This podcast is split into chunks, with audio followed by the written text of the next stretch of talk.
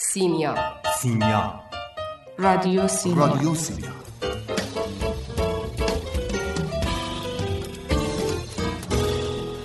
ادبیات؟ ادبیات مثل آب خوردنه. ادبیات مثل آب خوردنه.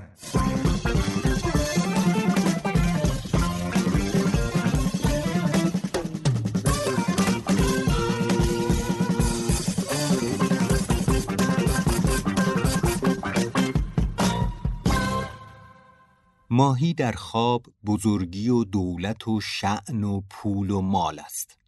گرچه ابن سیرین گوید ماهی کوچک غم است اما اضافه می کند که ماهی سرخ فر و شکوه است. جابر مغربی گوید اگر در خواب بیند سبزی پلو ماهی می‌خورد به نعمت رسد. و ابن سیرین باز گوید که ماهی سفید بخت و اقبال است. اگر بیند که کسی تنگ ماهی گلی به دستش دهد بسیار خوب است. زیرا از جانب او متمتع و بهرهمند گردد. مال دهد یا سودی رساند یا آرزویی برآورد. چنانچه بیند که او تنگ ماهی گلی به دست کسی دهد کمک و سود و همراهی از جانب بیننده است. ولی تعبیر ماهی گلی هرچی باشه سفر نوروزی نیست فرناز. اونم تو این کرونایی. ها فرناز؟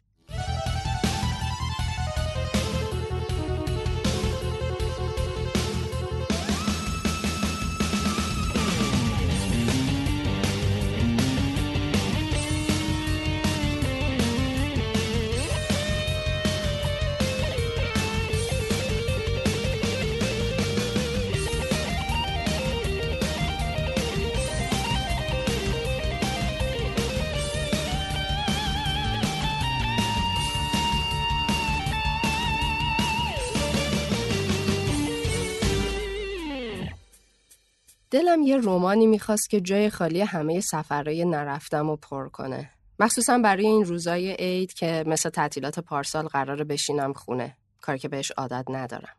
من از اون آدمایی هستم که از بچگی تکلیفم با سفر و حذر روشن بوده. به هیچ وجه آدم سکونت نیستم. تنها جایی که می‌تونم ساکنش بشم دنیای داستانه. یعنی یه جور ساکن روان.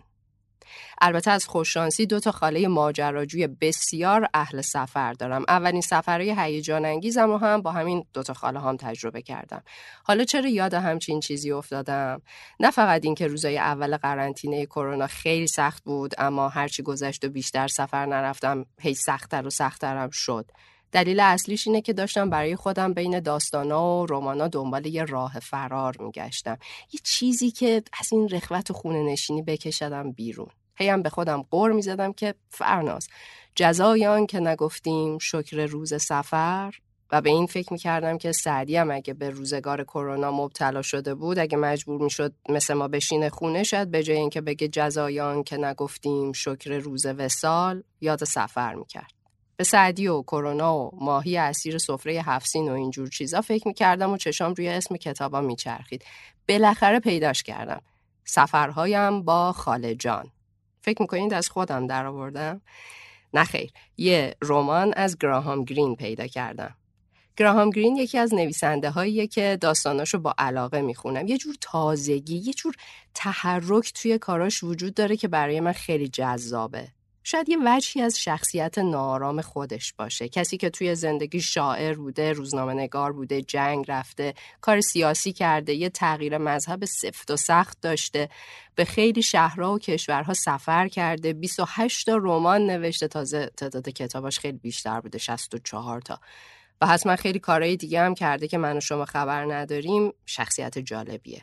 حالا این رمان سفرهایم با خالجان یکی از کارهای بامزه گرینه. یه ماجراجویی کامل. راوی یه مرد خسته و تنهاست. رئیس یه شعبه بانک که تازگی بازنشسته شده. البته خودش معتقد زندگیش همیشه در آرامش گذشته حتی یه دلبستگیایی هم داشته. به یه گلدون گلهای کوکب. ولی نویسنده می‌دونسته من و شما هم می‌دونیم کسی که تنها سرگرمیش گلهای کوکب باشه چه آدم جالبیه. داستان از جایی شروع میشه که هنری همین راوی کسل و بیروح قصه در مراسم خاکسپاری مادر هشتاد و چند سالش بعد نیم قرن خاله آگوستا رو می‌بینه. خاله که از مادرش فقط ده دوازده سال کوچیکتره اما موجود عجیبیه. خلاصه دیدار و آشنایی اتفاق میفته و بعد خاله جان کم کم شروع می‌کنه روی هنری کار کردن که این چه زندگی کسالت باریه چه وضعشه پاشو. هیچی دیگه. هنری کوکب و همسایه و شهرشو می‌ذاره و همراه خاله میره سفر. دیگه نگم چه سفرایی و نگم خاله چه شخصیتی داره و چه کارهایی می‌کنه در طول این سفر یا در طول داستان. به چند تا قاره سفر می‌کنن از استانبول تا پاراگوه بازی با آدمای CIA، هیپی ها، جنایتکارای جنگ، مصرف کننده های مخدر و خلاصه هر کاری از خاله برمیاد. هنری هم کم کم کار کشته میشه و وقتی برمیگرده خونه دیگه اون آدم سابق نیست. می‌تونم بگم که سفرهایم با خاله جان برای من فقط یه قصه پرکشش نبود بلکه کنارش با آدمها و موقعیت زیادی چشم تو چشم شدم تجربهشون کردم تو دلشون رفتم و بعد زنده از ماجرا بیرون اومدم این زنده موندن خیلی مهمه. در تمام طول این سفرم احساس می‌کردم یه بار دیگه با خالم هم سفر شدم. من ترجمه رضا علیزاده از این رمان رو خوندم نشر روزنه. اما قبلا نشر علم این رمان رو با ترجمه مرتزا رستمیان به اسم سفر به دنیای خاله آگوستا منتشر کرده که تا جایی که می‌دونم توی کتاب فروشی ها نیست. اگه اهل ماجراجویی هستید امیدوارم سفر با خاله جان بهتون خوش بگذره.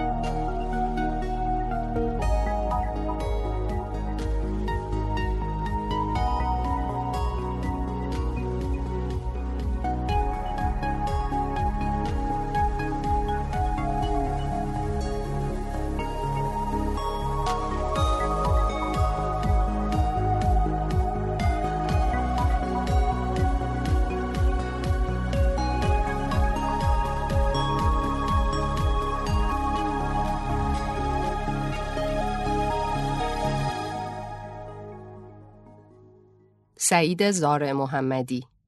ادبیات مثل آب خوردنه.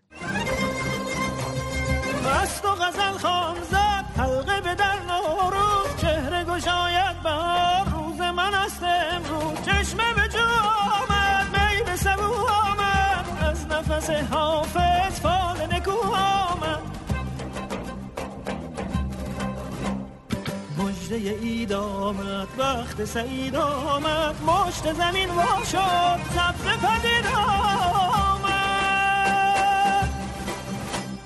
سبزه یار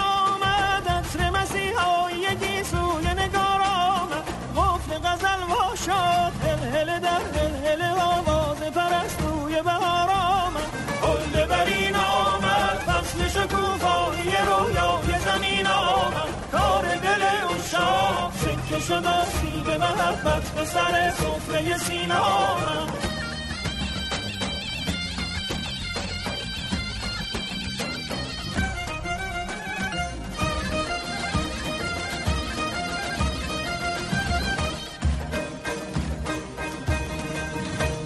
شور بهاران شکافت از دل ویرانه ها. خال تب گل ببین بر تن پروانه ها. ناشدن از کهنگی موسم شیدایی و جان بهار است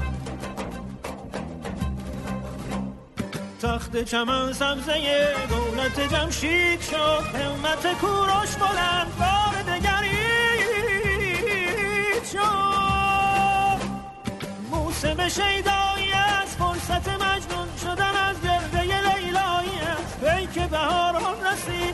فصل فراوان شدن میوه گم گشته زیبایی است. بانگ طرف ساز کن هنجره در هنجره آواز کن. شور به الهام فکن از ره سرمک گذری هم به سرا پرده شهناز کن.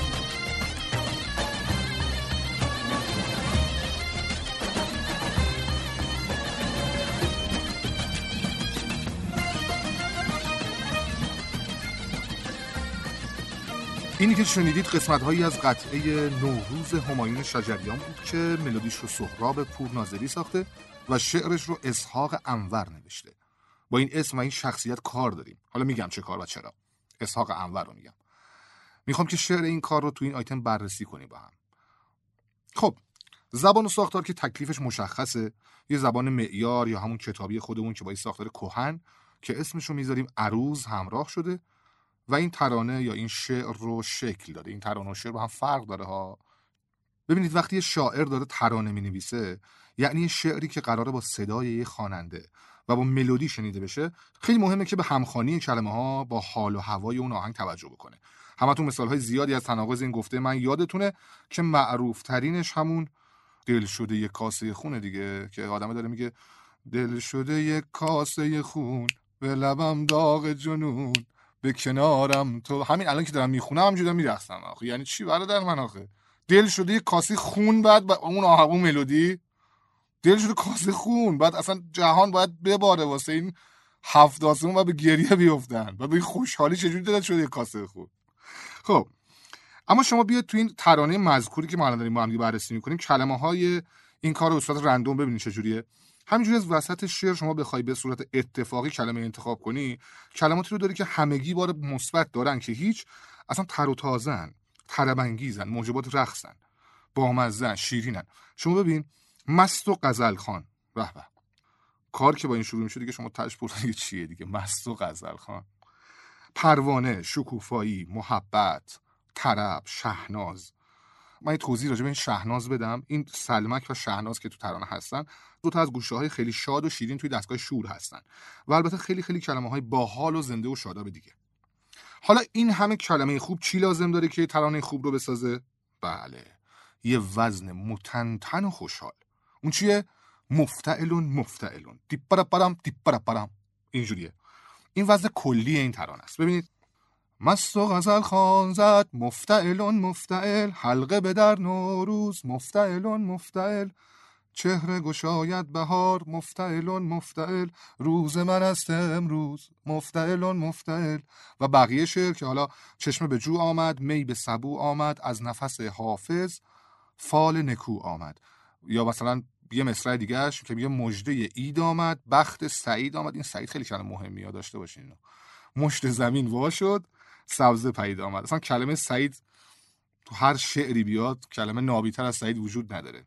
شنیدید خدا وکیلی اصلا نابیتر سعید. حالا فکر کنید زار محمدی هم پشتش باشه اصلا دیگه خب حالا تو همه جای این شعر این رکن دوتایی یعنی مفتعلون مفتعل چهار بار تکرار شده. اما یه جاهایی شده پنج تا. این رو اگر از پنجره شعر کلاسیک ببینیم اشتباهه. ولی توی موسیقی این جواب داده. و جواب هم میده البته. تازه نوشتنش هم باز کار هر کسی نیستش کما اینکه وضعیت ترانه حالا می‌دونید چه جوریه دیگه چه شکلیه دیگه. کلا یک سری نتون دور هم جمع شدن. موزیک میدم بیرون. میگم آقای حکیمانی بیا ما هم یه نتون band بزنیم به خدا می‌گیره. خیلی حال میده. نتون band productions اما اسحاق انور. آخ آخ آخ. اسحاق انور. دوستان ما اسحاق انور رو از سوم تیر ماه 98 پیش خودمون دیگه نداریم. 47 سالش بود که رفت. من چند جمله از بهروز قریپور کارگردان تئاتر. در مورد اسحاق انور بسنده می‌کنم. باقیش رو خودتون پیدا کنید و بخونید و بشنوید. اولشون رو بگم که در اپراهای مولوی و حافظ و خیام و سری قریپور این آقای اسحاق همور همکاری داشتن با هم دیگه. حتما این اپراها رو شما دیدید دیگه که اپراهای عروسکی هستن. خیلی هم مشهور مخصوصا مولاناش که میگه کیستی تو؟ اون همون. به روز قریپور راجع به اسحاق انور این شکلی میگه. میگه اسحاق انور نابغه‌ای در دنیای موسیقی بود که مرگ را از تاریخی به بعد به خودش تزریق کرد. در هر اپرای جدید و به فاصله یکی دو سال می توانستم اوجگیری مرگ خودخواسته این استعداد را بیشتر دریابم. اما در دو اپرای سعدی و خیام آخرین کار مشترکمان من بیش از پیش باور کردم که او آمدن خود را به پرتگاه نزدیکتر می کند و همینطور هم شد. اینکه چرا شاعری که تونسته بهار رو این همه دلانگیز و خواستنی و با شکوه ترانه کنه اینقدر اوریان با زمستون عمر خودش روبرو میشه؟ اون هم خود خواسته خدا می‌دونه.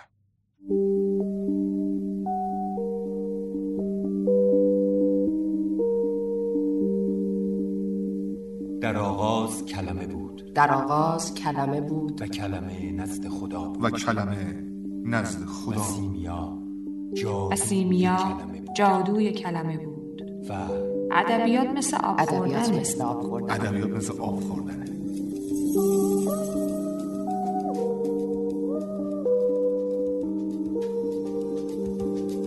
سیمیا. سیمیا. سیمیا. سیمیا.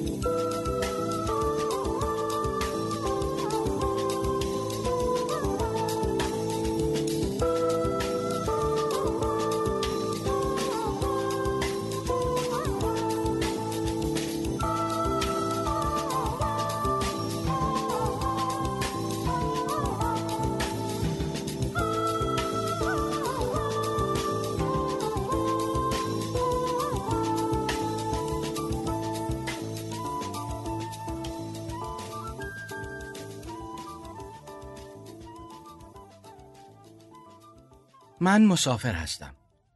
اینطور که اسماعیل خلش توی نمایشنامه ای از نو شکفتن و مرگ نوشته من یک باغبونم. ولی شما قرار من رو به اسم مسافر بشناسید. چند وقت پیش وسط زمستون راهم افتاد به این محله پرت پر از دوست. مجبور شدم یه مدت اینجا بمونم. یه گل کاشته بودم توی گلدون. برای یه دوستی که توی شهر دیگه زندگی می‌کنه. منتظر بودم بهار بشه و گلدون رو براش ببرم. دیگه وقتشه. امروز قراره برم. قرار درشکچی صبح اول وقت بیاد دنبالم. جلوی مسافرخونه منتظرش وایسادم. سلمونی آفتاب نزده اومده و بساتش رو پهن کرده کنار کوچه. کاش صدام کنه و بگه بیا سر و صورتت مرتب کنم. گلدون در حال مسافر در حال رشد. مگه نمی‌خواستی بری؟ نمی‌دونی این صبحها چه لطفی داره. آسمون مرتب رنگ عوض می‌کنه. خروسا شروع می‌کنن به خوندن.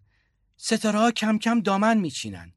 یه ابر پاک سفید گوشه آسمون پیدا میشه. همه چیز شروع می‌کنه به لبخند زدن. قنچه ای که میشکفه کبوتری که به آسمون نگاه می‌کنه. آره صبح همینطوریه. مخصوصا اگه بهار باشه. جنگلا دارن بیدار میشن. دریاها کم کم دارن نفس می‌کشن. آسمون آغوششو باز می‌کنه برای پرنده ها انگار همه چی از نو شروع شده. انگار قبلا هیچ اتفاقی نیفتاده همه چی از نو. خورشید شروع می‌کنه به رنگ زدن. رفتگر کوچه ها رو جارو کرده و رفته. وقت داری پیرمرد؟ منتظر مشتری بودم. منم منتظر کسی که سر و صورتم رو مرتب کنه. صبح به این زودی بسات می‌کنی؟ برای اینکه مشتری سرخیز رو از دست ندم. آه، بشین. بشین. عاشق کارتی. دلت می‌خواد همه سر و صورت رو صفا بدن. خنده به لب داشته باشن بوی خوش بدن. لباسای تمیز بپوشن. خب بذار ببینم. باید یه دست تهیه کنم. مثل گل. مثل بهار.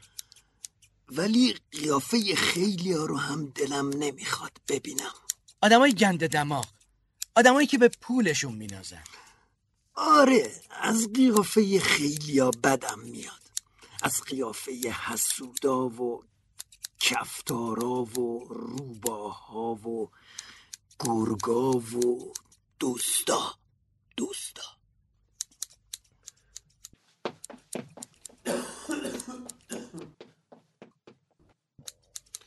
میشناختیش؟ دوز بود. هم پدرش هم خودش. میگن ارث کلونی بهش رسیده. صبح به صبح یه عالم غذای فاسد شده و میوه گندیده میده به سپوره توی کوچه.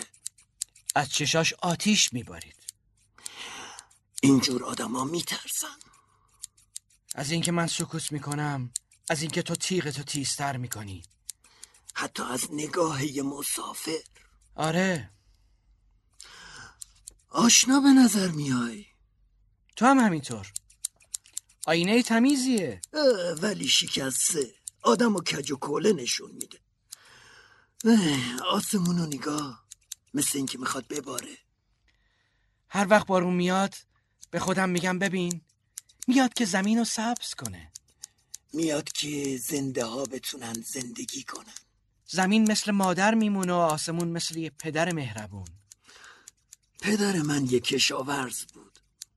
زمستونا آسمونو داشت تا به سونا زمین.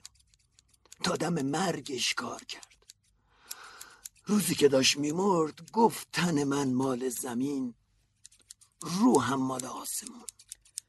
تو راضی هستی؟ زمستون سردم میشه. تابستون عرق میریزم. پاییز غم بهم هجوم میاره. اما بهار که میشه سر حال ترم وضع مالیت چطوره؟ دیگه چیزی برام نمونده که دزدا نبرده باشن. پدرم هرچی کار کرد کس دیگه ای خورد. یکی از همین دزدا توی ده یه خونه درست کرده بود و اونجا نشسته بود و می‌گفت این زمین مال من مردمم میکاشتن و درو می‌کردن و آرد می‌کردن و می‌دادن به اون. بالاخره یه روز از دست خورده بود ترکید بردنش یه جای دیگه چالش کردن. اما زمین ها رو با خودش نبرد چون مال اون نبود. مواظب تیرت باش. ارباب چند تا پسر داشت. گفتن زمین ها مال ماست. ما گفتیم از وقتی دنیا بوده این زمین ها بوده. شما همش چند ساله به دنیا اومدید خلاصه یه مدت هم اونا خوردن. اما یه دفعه یه دعوای حسابی شد. پسرها هم چون دیدن تعدادشون کمه زمینا رو گذاشتن و فرار کردن. زمینا رو هم با خودشون نبردن چون مال اونا نبود. این آینه اونطور هم که می‌گفتی کج و کله نیست. مستگی به آدمی داره که توش نگاه می‌کنه. یه مسافر غریب آره. هر غریبی دلش می‌خواد آشنایی پیدا کنه تا از قربت در بیاد. گاهی هم پیدا می‌کنه. مثل الان. آره مثل الان. دلم می‌خواد بارون بیاد. فکر می‌کنم خیلی وقت همدیگه رو می‌شناسیم. کار موات هم دیگه تمام شد. متشکرم. گاهی مثل بارون میبارم. از شادی و از غم. اینقدر میبارم تا تر و تازه بشم. از نو بشکفم. از نو سبز بشم. تا بوی بارون تمام تنم رو پر کنه. صبح خوبیه. گل فروشا گلای تازه میفروشن و پرنده فروشا مغازه هاشون رو باز می‌کنن. تو کارتو تموم می‌کنی و منتظر میشینی. اینم خدمت شما. قابلی نداره. خدا برکت بده. موسیقی افلاک رو میشنوی؟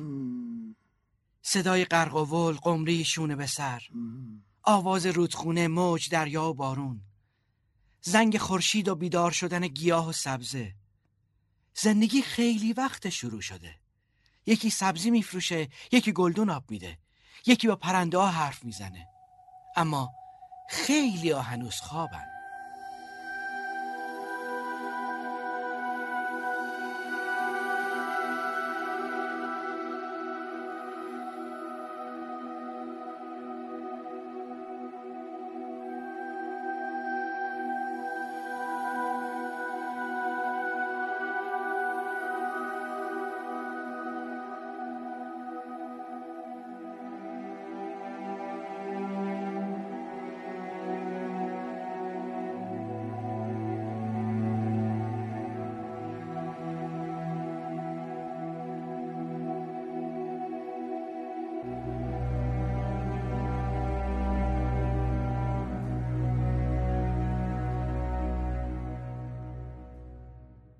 مریم تاهری مجد. ادبیات مثل آب خوردنه.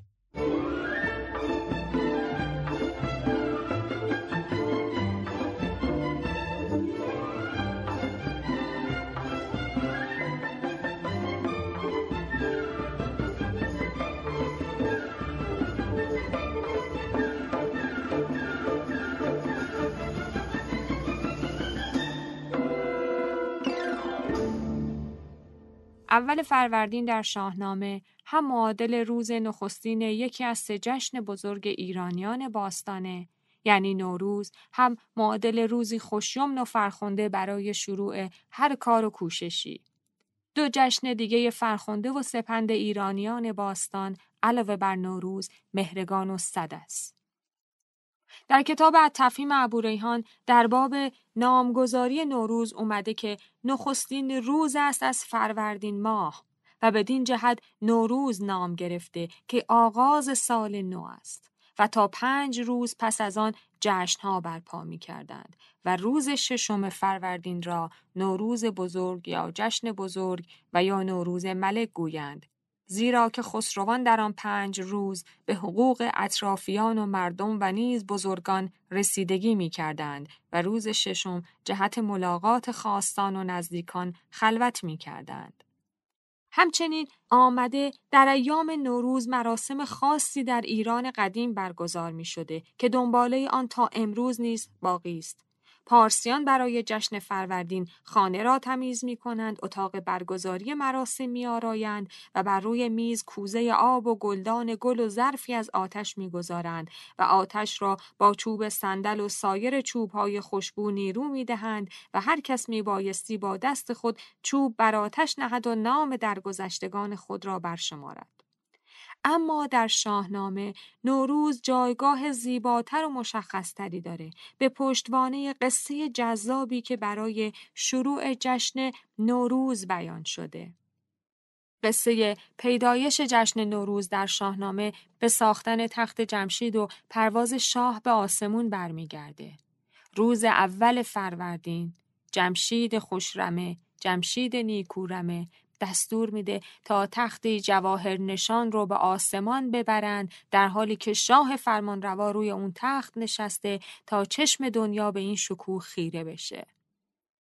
به طور کل اول فروردین یعنی همان هرمز فروردین یا اورمزد روز فروردین روز خوشیومنی هست برای شروع هر کاری حتی تاجگذاری. در شاهنامه می‌خونیم جمشید نخستین پادشاهیه که تاجگذاری می‌کنه و به آسمان پرواز می‌کنه. از کارهای ویژه جمشید می‌تونیم به ساختن قصر، حمام، کشتی، صد، عصر، وسایل رزم و غیره اشاره کنیم. تخت جواهر نشان جمشید که به دستور او روز اول سال و روز اول ماه توسط دیوها به آسمون میره باعث میشه که همه زمینیان به جشن و شادی بپردازند. و شروع نوروز شروع جشن سال نو با همین پرواز جمشید به آسمون شکل می‌گیره. به فر کیانی یکی تخت ساخت چه مایه بدو گوهر اندر نشاخت که چون خواستی دیو برداشتی زهامون به گردون برافراشتی چو خورشید تابان میان هوا نشسته برو شاه فرمان روا جهان انجمن شد بر آن تخت او شگفتی فرو مانده از بخت او. به جمشید بر گوهر افشاندند مران روز را روز نو خواندند. سر سال نو هرمز فرودین براسوده از رنج روی زمین بزرگان به شادی بیاراستند می و جام و رامشگران خواستند. چون این جشن فرخ از آن روزگار به ما ماند از آن خسروان یادگار. همانطور که در ابتدا گفتم نوروز در شاهنامه معادل خوشیومنی پیروزی زیبایی و نهایت شادابی و بخت به کار میره. به نوعی در تضاد با مرگ و نابودی و سختی زمستونه.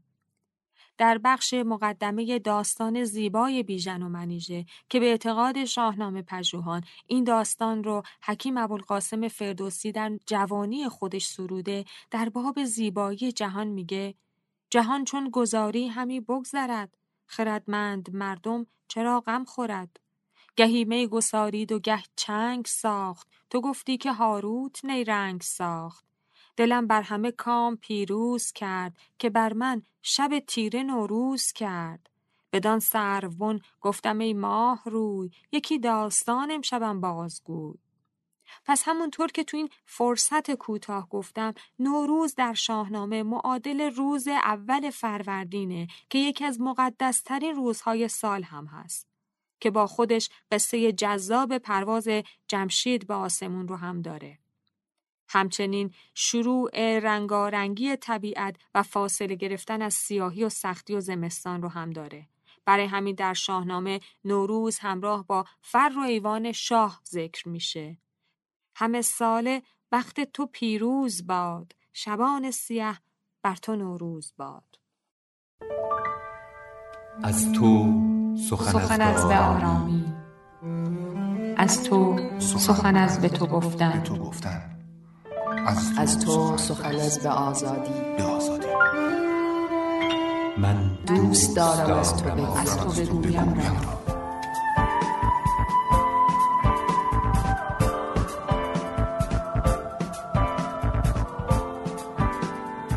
سیلیا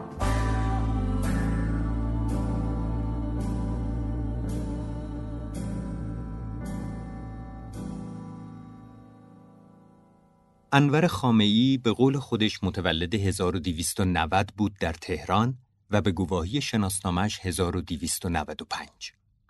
در سال 1313 دانشجوی رشته شیمی بود که به محفلهای شبانه تقی ارانی راه پیدا کرد و عضو گروه سیاسی شد که بعدها به 53 نفر مشهور شد.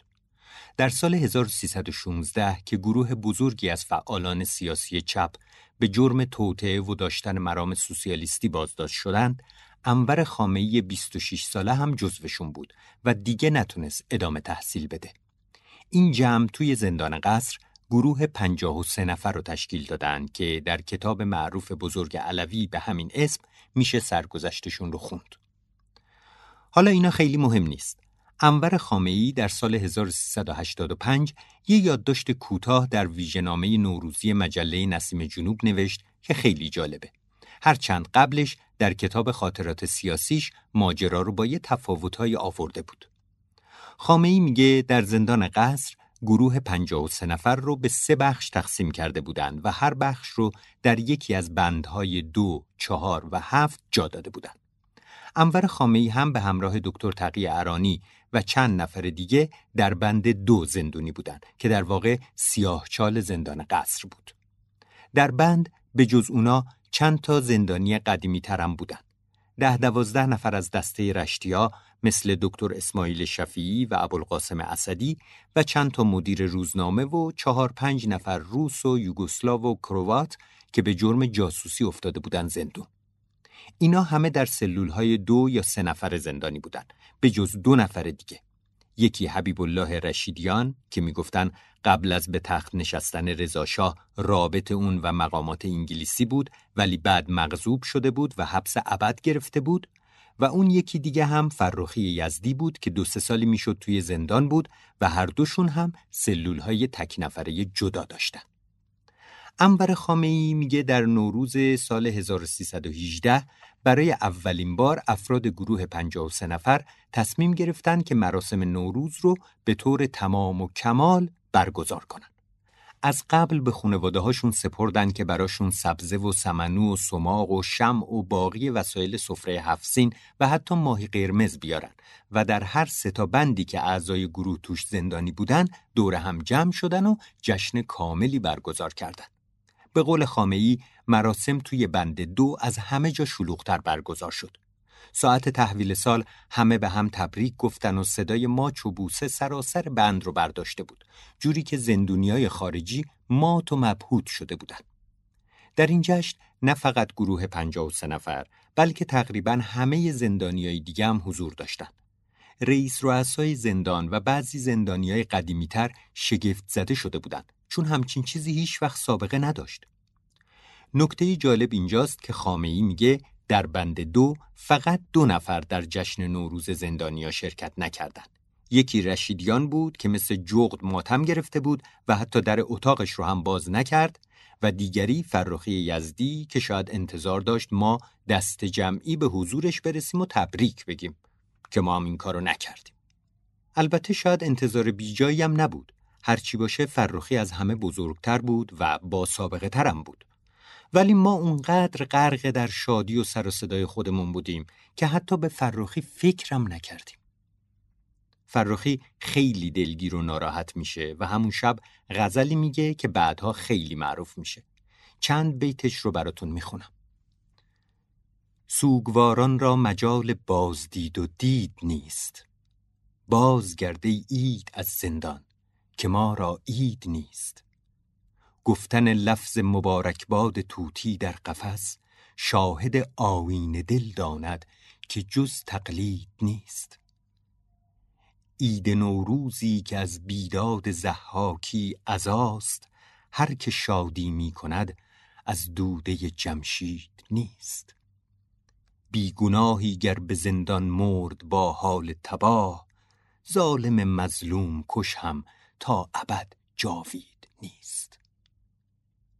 وای بر شهری که در آن مزد مردان درست از حکومت غیر حبس و کشتن و تبعید. نیست. این آخرین نوروز فرخی یزدی بود. مهر همون سال در همون زندان با تزریق آمپول هوا کار فرخی رو یه سره کردن. شاید اگه فرخی یا انبر خامعی یا هر کدوم دیگه از زندونیا می‌دونستن که این آخرین نوروز فرخیه ماجرای نوروز 1318 در زندان قصر یه جور دیگه رقم می‌خورد.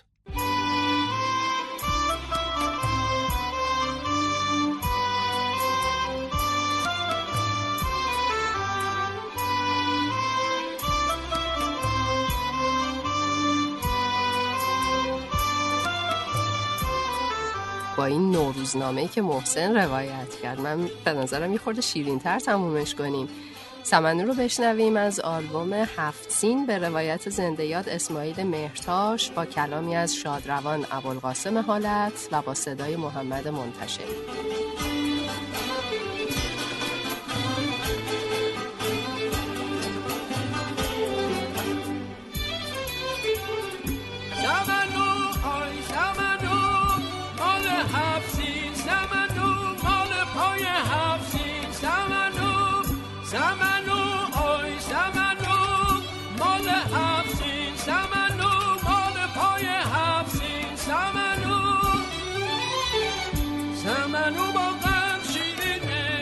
یکی از اون هفت تا سینه که دور سفره پیچینه یکی از هفت سینه سمنو سمنو آی سمنو مال هفتی سمنو مال پای هفت سمنو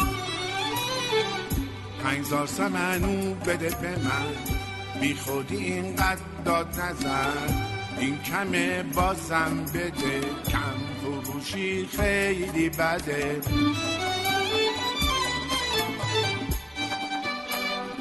آقا دادی تو پنج زار سر به سرم خیلی نزار. آقا جونم بدت نیار. به دادم خیلی زیاد.